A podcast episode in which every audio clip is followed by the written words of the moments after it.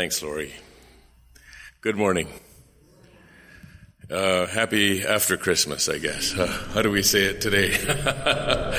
Good to see you all here. Why don't we start by singing together hymn number one twenty-two, Joy to the World.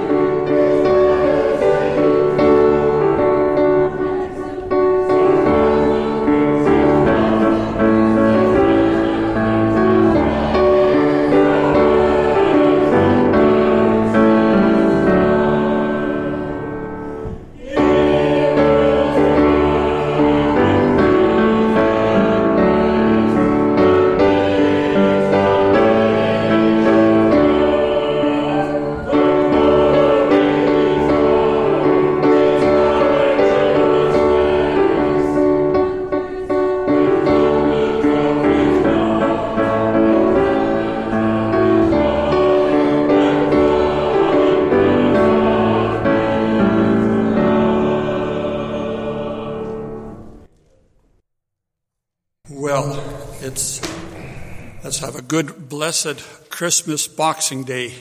Wish that to each of you. Um, let me begin this service by reading the, the true story that you have heard or read before.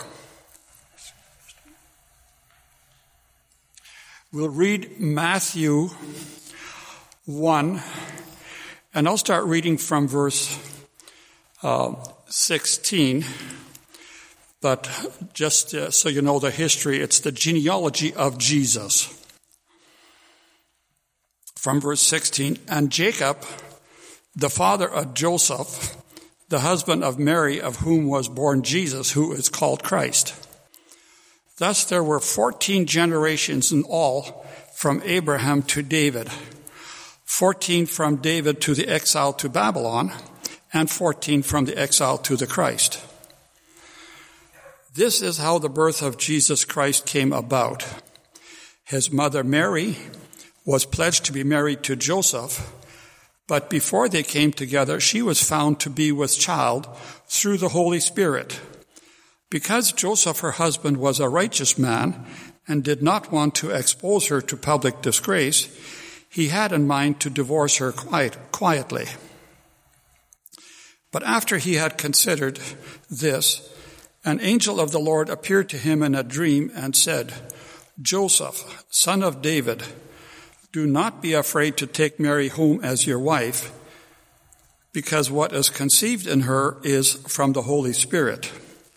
She will give birth to a son, and you are to call to give him the name Jesus, because he will save his people from their sins. All this took place to fulfill what the Lord had said through the prophet. The virgin will be with child and will give birth to a son, and they will call him Emmanuel, which means God with us. When Joseph woke up, he did what the angel of the Lord had commanded him and took Mary home as his wife, but he had no union with her until she gave birth to a son, and he gave him the name Jesus. Please join with me as we as we pray. Dear loving God of grace and forgiveness, we praise you and honor you for your love that we have not earned. Thank you, Jesus, for shedding your blood on the cross for our sins. As we have already celebrated and continue to celebrate your birth, Jesus, which led to your death and resurrection for our forgiveness, we cannot thank you enough for your love and grace. Open each of our hearts to you. Amen. Victor and Laurie, please uh, lead us as we worship in song. Why don't we stand and sing together number one thirty-three, A Little Town of Bethlehem, number one thirty-three.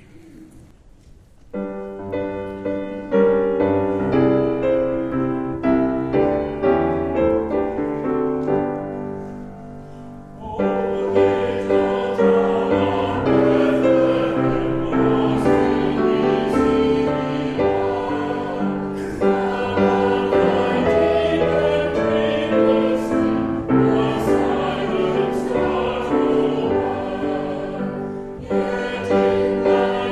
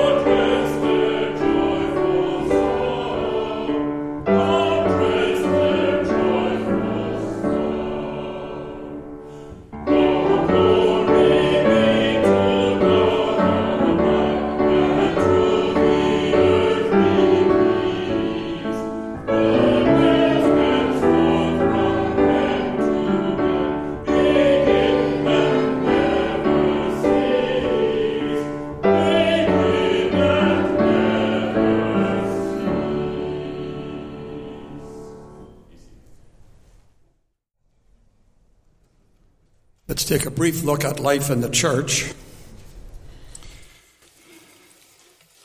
There's a note of the people in the hospital and ask that you pray for them. Our missionaries of the week are Don and Sharepp, and we have a number of expressions of sympathy today. Henry Siemens passed away on December sixteenth, and a private service was held. Leona Berg passed away the next day, Friday, December seventeenth, and also a private service has been held. Peter Hamm passed away just this last Thursday. A private service will be held. And also a note of thanks from Abe Penner on behalf of his wife, Sarah, who passed away. Note that the church will be closed tomorrow and the day after. And then there will be a... Um, They'll be closed at noon on the thirty-first. And there's going to be an evening service on seven o'clock on Friday evening, New Year's Eve. And take a look at there's the daily bread is available. And also there's opportunity to try and finish off the uh, construction of the, or paying for the construction of the um, accommodation for Uh, John's uh, vehicle. Um, I'll ask that those who are in charge of preparing for the uh, annual reports uh, continue to do so, and as we pray for them. And I ask that you again pray with me as we carry on with the Lord's service. Thank you, Lord, for being available to us at all times with your love and your grace. Lord, there are different needs in each one of us. We pray for you meeting the individual needs of each person, whether it's dealing with health needs, whether they're in the hospital or at home or in a care center. Be also the comforter to each person dealing with the loss of life, the life of Henry Siemens, Leona Berg, Sarah Penner, Peter Hamm, or any other individuals that are not mentioned. We ask that you lead and direct each church committee chairperson as they prepare for the annual report. And we also thank you for each person serving the church, whether it's this church or any other church of yours. We ask, Lord, that you would lead Ramona Elias, Mark Elias, Victor Engbrecht as they serve. And Lord, lead each one of us as listeners of your message. We thank you and pray for this in Jesus' name. Amen.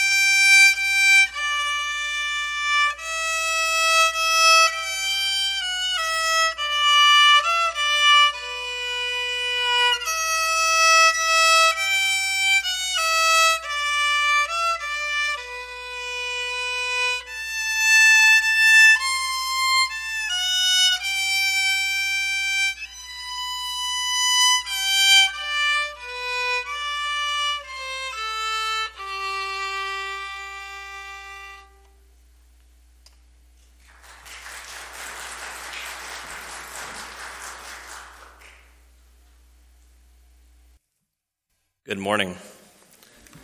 The scripture for this morning will be taken out of the book of Matthew, and I don't know if Don was in communication with Pastor Engbrecht this morning as to what he's preaching on, but maybe the Lord just led you to read what I'm going to read, which is wonderful because it is a good story.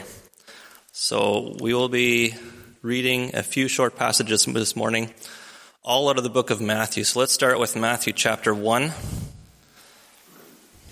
And we'll be reading chapter one, verses eighteen to two, verse one.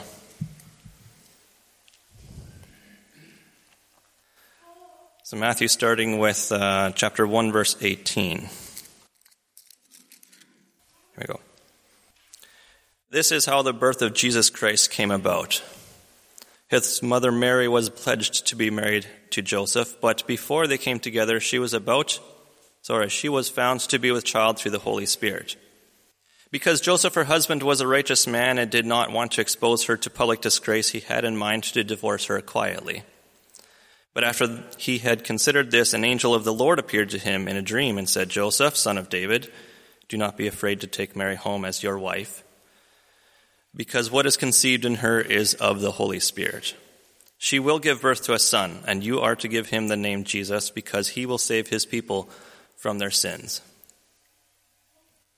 All this took place to fulfill what the Lord had said through the prophet. The virgin will be with child and will give birth to a son, and they will call him Emmanuel, which means God with us.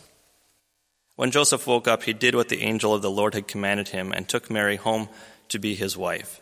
But he had no union with her until she had, uh, until she gave birth to a son, and he gave him the name Jesus. After Jesus was born in Bethlehem in Judea during the time of King Herod, Magi from the east came to Jerusalem. The next passage is chapter two, verses thirteen to fifteen. So verse thirteen. When they had gone, an angel of the Lord appeared to Joseph in a dream. Get up, he said, take the child and his mother and escape to Egypt. Stay there until I tell you, for Herod is going to search for the child to kill him. So he got up, took the child and his mother during the night, and left for Egypt, where he stayed until the death of Herod. And so is fulfilled what the Lord had said through the prophet, out of Egypt I called my son. And we'll drop down to verse nineteen. We'll read nineteen to twenty-three. Verse nineteen. After Herod died, an angel of the Lord appeared in a dream to Joseph in Egypt and said, Get up, take the child and his mother, and go to the land of Israel, for those who were trying to take the child's life are dead. So he got up and took the child and his mother and went to the land of Israel. But when he heard that Archelaus was reigning in Judah in place of his father Herod, he was afraid to go there. Having been warned in a dream, he withdrew to the district of Galilee.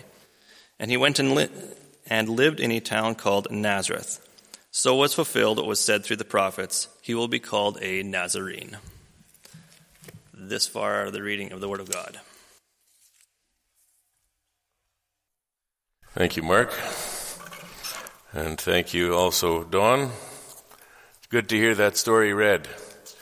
You know, you have to read a few times uh, to get everything out of it that you might get out of it. So this morning, what I want to do is uh, take a look at the man called Joseph. Who is Joseph of Nazareth? I was surprised uh, to find in my study what kind of a man he was and what his life represented. We read so little about him. In fact, we've read most of what can be read about him just now.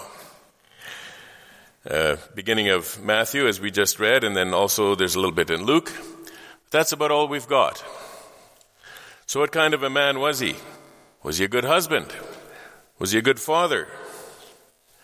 We know at some point uh, Joseph was not in the picture anymore, but uh, we do know that Jesus had siblings, and not just a few. There are a few verses of Scripture that talk about Joseph's family.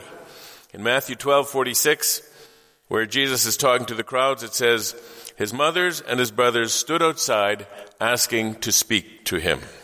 That's Matthew twelve forty-six. Another time he was teaching in his hometown of Nazareth, and these questions were circulating in the crowd. Is this not, uh, is not his mother called Mary? Are not his brothers James and Joseph and Simon and Judas? Are not all his sisters with us? And that you find in Matthew thirteen fifty-five, also in Mark six. So we can see that Joseph was um, that Joseph was the father of a large family, and we also know from Luke uh, that Joseph was still on the scene when Jesus was twelve years old, and when his parents found him in the temple talking to the teachers. But after that, you don't hear much about him. He isn't quoted, hardly referenced, and we we don't know about Mary becoming a widow or about Jesus, the firstborn, burying his father.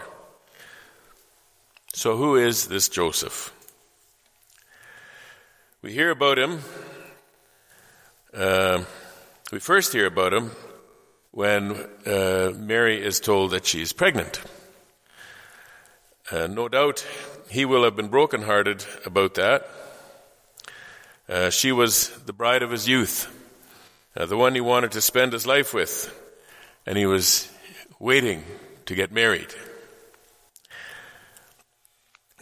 Young couples are, of course, familiar with that, and some of us uh, might still remember those days.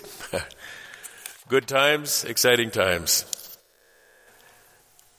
The whole community celebrates when a young couple gets married. Celebration with family and friends and the church community of a young couple's commitment before God to to spend life with each other. And it's the only human relationship that is defined by a covenant. It's a lifelong commitment. So what was Joseph to do in this situation? Suddenly his betrothed was pregnant. And we can imagine the torment in his mind. He might have thought, I was faithful. Why wasn't she faithful? Who was it that made her pregnant anyway? And why did she choose to be with someone else? I was so sure we had a solid, faithful relationship. Maybe she was the victim of force. Oh God, why did it have to turn out this way? What am I to do? Being betrothed in that day was almost like being married. And because Mary and Joseph were betrothed, he couldn't just walk away from her, as much as he may have wanted to. William Barclay describes betrothal like this. The betrothal was what we might call the ratification of the engagement into which the couple had previously entered. At this point, the engagement, entered into by the parents or the matchmaker, could have been broken if the girl was unwilling to go with it. But once the betrothal was entered into, it was absolutely binding. It lasted for one year. During that year, the couple were known as man and wife, although they had not the rights of man and wife. In Jewish law, we frequently find what is to us a curious phrase. A girl whose fiancé had died during the year of betrothal is called a virgin who is a widow. It was at this stage that Joseph and Mary were. They were betrothed, and if Joseph wished to end the betrothal, he could do so in no other way than by divorce. And in the year of betrothal, Mary was legally known as his wife. So that's a description for us of what betrothal is. It's a big deal. It's like being married, but you're not living together yet. A little backwards uh, from our society, isn't it? So here they were, in that period of time after betrothal, before the wedding. Joseph loved Mary. We see this in the way that he considered his response. Keep in mind that though we were in the we're in the New Testament at this point, um, the Old Testament law was still still stood, right? And with this in mind, you might recall uh, some of the laws that were given in Deuteronomy regarding human relationship. One passage says this, Deuteronomy twenty-two, verse twenty-three. If there is a betrothed virgin, and a man meets her in the city and lies with her, then you shall bring them both out to the gate of the city, and you shall stone them to death with stones. The young woman, because she did not cry for help, though she was in the city, and the man, because he violated his neighbor's wife. So you shall purge the evil from among your midst." So if you think God isn't concerned about premarital sex, think again. He made a law that it was punishable by death. And there were some serious consequences for what, in Joseph and Mary's situation, looked like promiscuity. Now we know that Joseph is not the father, because Matthew one eighteen says, "Before they came together, she was found to be with child from the Holy Spirit." Joseph also knew that he was not the father, and probably considered a few options. He could expose her and save his own reputation, like Deuteronomy twenty-two, which would humiliate her and her family publicly and could very well mean stoning for Mary. That was one option.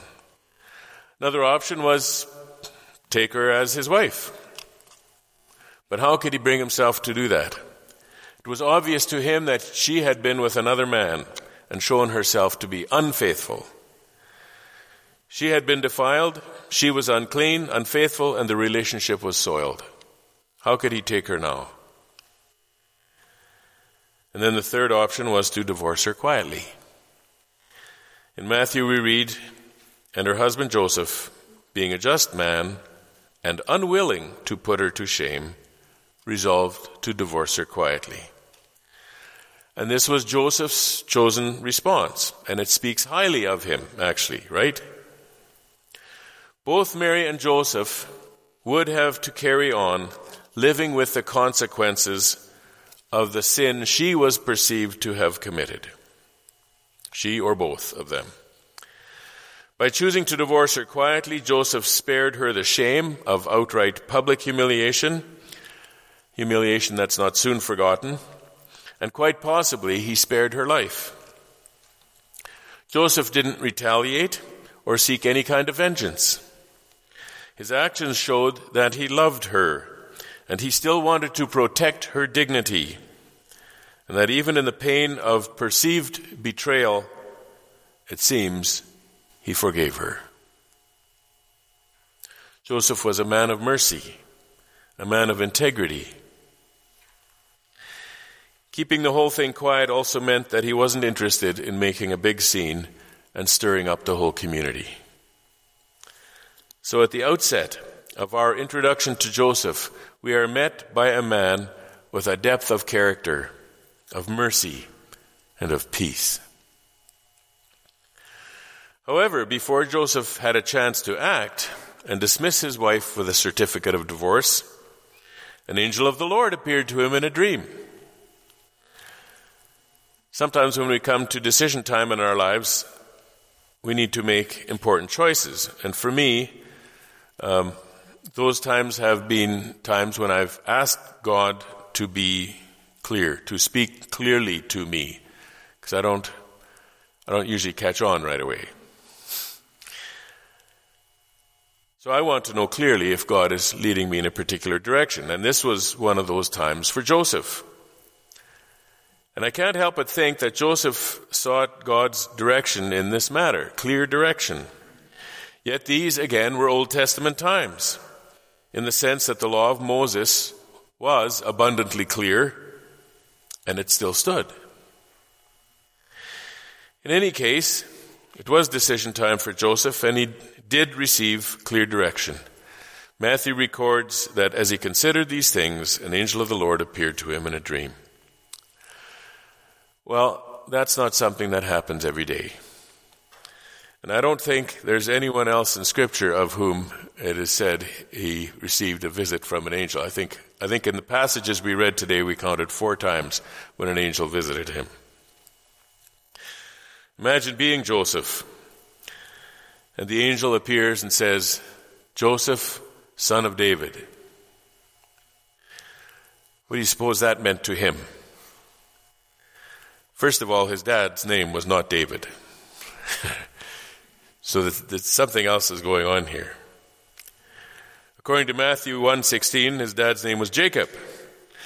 Secondly, there was nobody in the lineage of Joseph whose name was David, except King David, the son of Jesse.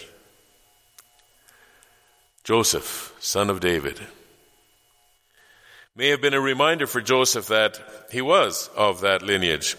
And as he remembered, other thoughts may have come to mind.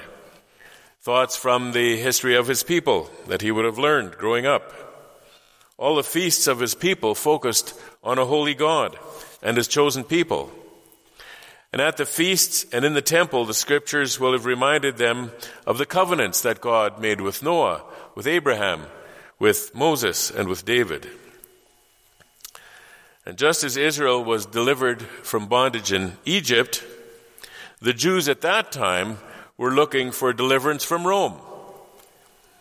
And they clung to the promise of a Messiah, a deliverer from the lineage of David. Psalm eighty-nine verse four says, "I will establish your offspring forever and build your throne for all generations." Psalm one thirty-two, eleven and twelve, "The Lord swore to David a sure oath, from which he will not turn back. One of the sons of your body I will set on your throne, if your son keep, sons keep my covenant and my testimonies that I shall teach them, their sons also forever shall sit on your throne." The words Joseph, son of David, will have helped him to see that this was not just about him. His situation was part of a much bigger picture. Joseph, son of David, do not fear to take Mary as your wife. The angel spoke directly to the very situation that Joseph was facing and told him exactly what to do and why. "For that which is conceived in her is from the Holy Spirit. She will bear a son, and you shall call his name Jesus, for he will save his people from their sins." Talk about a clear answer. There it is. These words are beyond anything that Joseph had ever thought. That an angel of the Lord would be telling him that the baby his wife is carrying will save their people. And as he heard these words, perhaps other scriptures came to mind, like Isaiah seven fourteen, "Behold, the virgin shall conceive and bear a son, and they shall call his name Emmanuel," which means God with us. Their situation seemed to fit this prophecy. Mary was a virgin. Joseph was told the baby would be a son. Or Isaiah nine, verses six and seven, "For to us a child is born, and a son is given, and the government shall be upon his shoulder, and his name shall be called Wonderful Counselor, Mighty God, Everlasting Father, Prince of Peace. Of the increase of his government and of peace there will be no end. On the throne of David and over his kingdom, to establish it and to uphold it with justice and righteousness from this time forth and forevermore." The very hope of this chosen people, the promised Messiah, God was entrusting to Joseph's care. Together with Mary, he was to care for and raise the Son of God as his own. It's one of those, uh, this can't be kind of moments. One moment your life is just chugging along, incredibly average, and the next, normal, has no meaning. It's just, your life is turned upside down. Joseph suddenly sees all of life from a whole new perspective. Did Joseph have questions? I'm sure he did. Were there doubts? Probably, but not for long. God doesn't do great things through doubters. God does his work through believers. Mary may just have returned from her three-month visit to her relative Elizabeth, who in her old age was about to give birth to her firstborn, John the Baptist. And when Joseph told Mary about his dream and all that the angel said, she will have shared about her encounter with the visiting angel. Uh, and about and about Elizabeth and Zechariah, who also saw an angel when he was serving in the temple. Let's look at how God was at work to silence their doubts and answer their questions. Mary and Joseph were both visited by an angel. They were both told that what was conceived in her was from the Holy Spirit. They were both told that the child would be a son, and both of them were told that his name would be Jesus. There's affirmation. And also Mary knew that she was not pregnant by a man. How exciting for Joseph to know that she was still, or that he was still her first choice for marriage. How, how encouraging to know that her pregnancy was not the result of her unfaithfulness, but finding favor with God. How awe-inspiring for both of them to be in the know about what God was doing, and how important it was for them to both have the same knowledge. Many of their family and community would have doubted the story,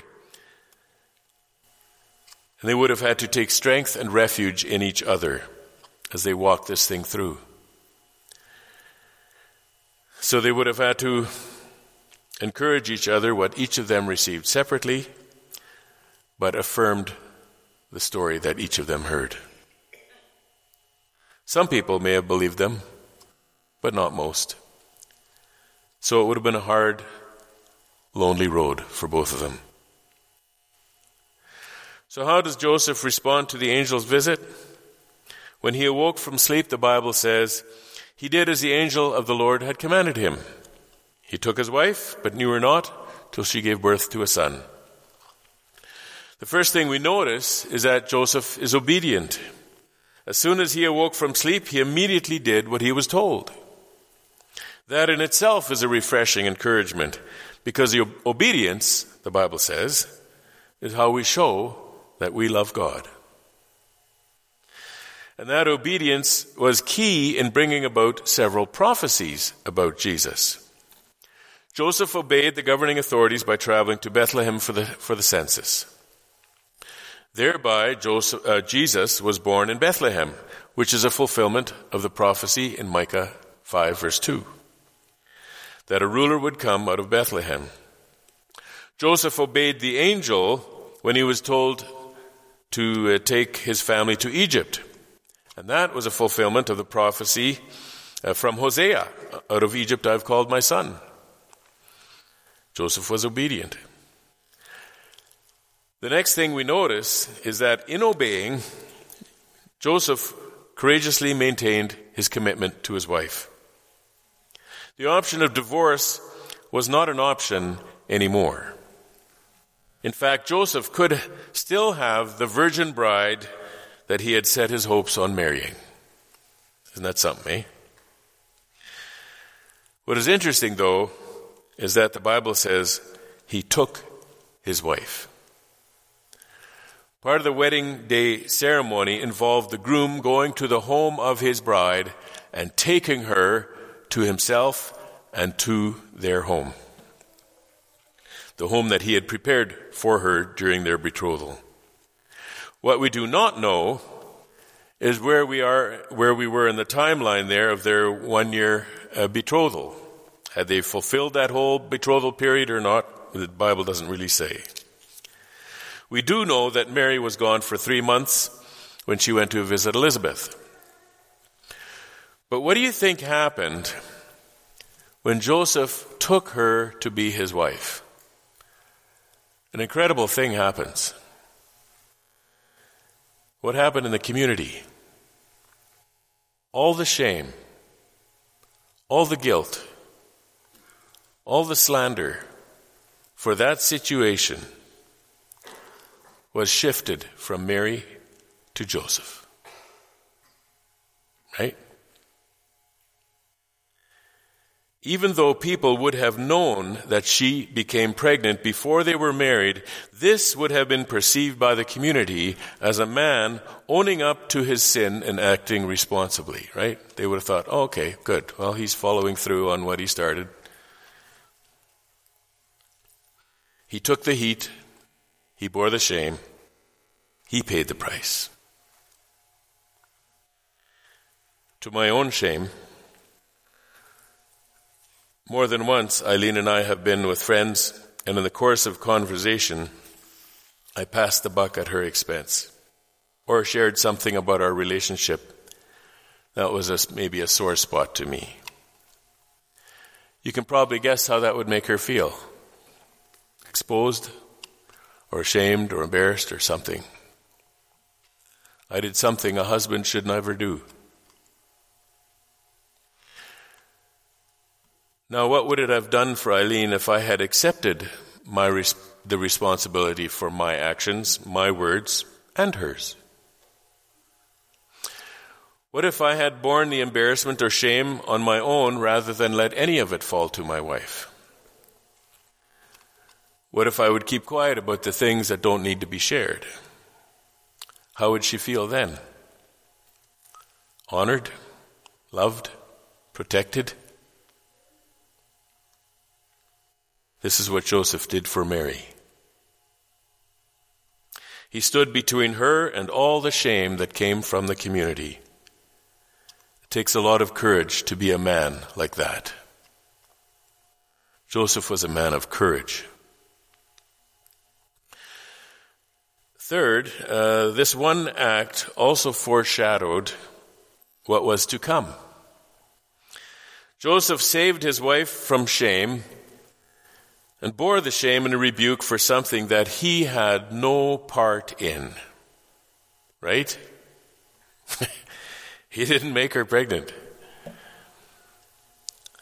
Joseph had no part in the pregnancy that produced the awkward situation that they and their whole community had to deal with. Does it sound familiar? In the same way, Jesus saved his bride, the church. He bore the shame and the punishment for something that he had no part in. Joseph did not commit the sin that many thought he had, and he paid for it because he loved his bride. Jesus did not commit any sin, yet he paid for all our sin because he loves his bride, the church. What a beautiful prophecy, this act of Joseph. And the fourth thing I noticed is that Joseph was respectful and behaved honorably. Their marriage was not consummated until after Jesus was born. Why was this important? Well, we don't know all the angels' words. Uh, maybe they were not all recorded this, at this time. I don't know. Because we don't read that the angel commanded him to wait. But the fact that Joseph knew her not speaks highly of his respect, uh, even reverence, for God's work in Mary, his respect for Mary as God's servant, and for, and for her participation in the work that God was doing.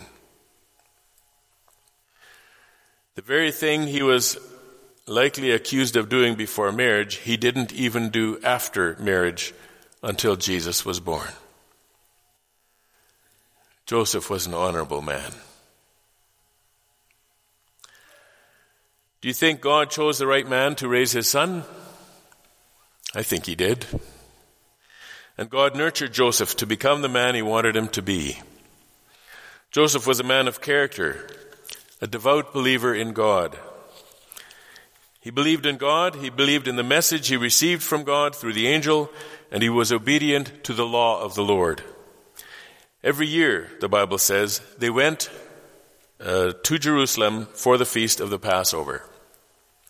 And in Luke two twenty-one, we can read about the days immediately after Jesus' birth, where Joseph follows all the commandments of the law for firstborn sons. There's a series of laws there that, that needed to be fulfilled. Or, yeah, obeyed.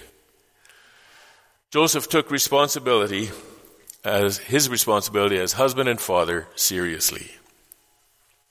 In the Gospel of Luke, Joseph and Mary are called Jesus' parents four times, and twice Joseph is called Jesus' father. But on one of those occasions, after they had been at the Passover feast in Jerusalem, they left for home and had to return back to Jerusalem because Jesus had stayed behind in the temple. And when Mary and Joseph uh, found Jesus, Mary said, "Behold, your father and I have been searching for you in great distress." Joseph had been the earthly father that that boy needed, and Jesus respected his father Joseph. As we read a few verses later, Jesus was submissive to his parents. And so this, I might add, also demonstrates the humility of Joseph, because he was essentially raising another father's son.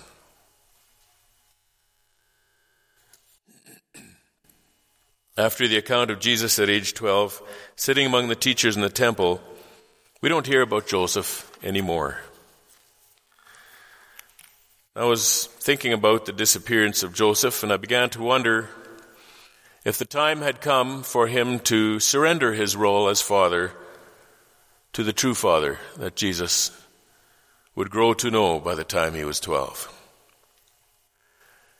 It would seem that Joseph died sometime between Jesus' twelfth birthday and the beginning of his ministry, public ministry. Perhaps God took Joseph off the scene so that we would not be confused when Jesus spoke of his father. So who is Joseph of Nazareth? He was a man of integrity and character, a man of mercy and peace. He was obedient. He was courageous in his relationship with his wife, one who honors, loves, and protects his wife. He was a foreshadow of his adopted son, Jesus. He was reverent, he was respectful, he was responsible, and he was humble. Joseph was a real man, a man that every young man, every husband, and every father should emulate. So as we celebrate the incarnation of Jesus, him coming in the flesh, let's also reflect on his earthly father, who raised the boy Jesus into manhood, who by his own life was a foreshadow of the Messiah, a man whose life and character is worth emulating. Praise God for good examples to follow. Let's consider him as we consider how to live. Would you pray with me?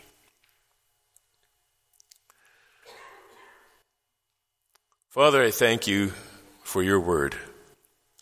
It's so good to be able to look into your word, and even from the few passages that we have on Joseph, we're able to see what kind of a man he was.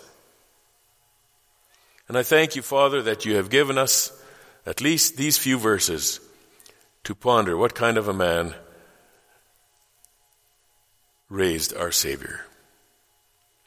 Thank you for his faithfulness.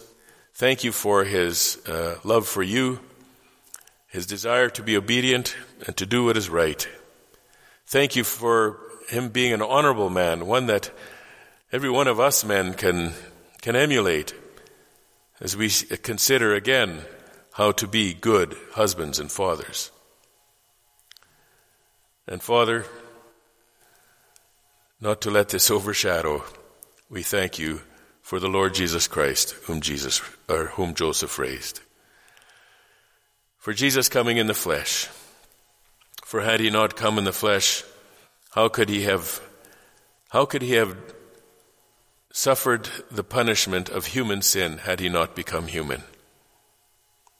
And so we thank you, Father, that he became like us in every way, that he could take our place on the cross, take the penalty and the punishment for human sin, and set us free. Thank you, Father, for this good news. As we think about these things, in the coming days. Would you pour out your Spirit on us? Help us to think about these things and apply them to our lives. Hallowed be your name. Amen. Let's sing together number one fifteen.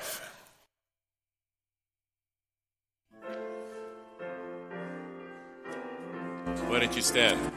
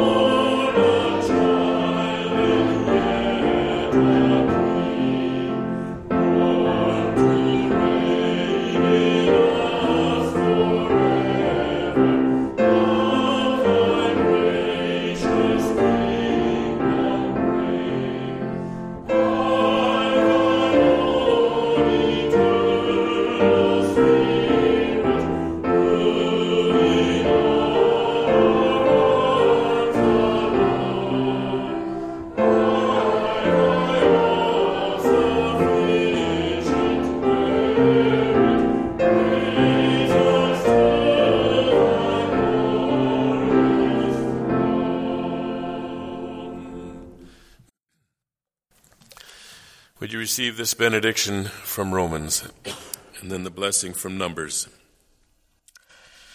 Oh, the depth of the riches and wisdom and knowledge of God! How unsearchable are his judgments, and how inscrutable his ways! For who has known the mind of the Lord, or been his counselor, or who has given a gift to him that he might be repaid? For from him and through him and to him are all things. To him be glory forever. And then the blessing. The Lord bless you and keep you. The Lord make his face to shine upon you and be gracious to you. The Lord lift up his countenance upon you and give you peace. Amen. Merry Christmas.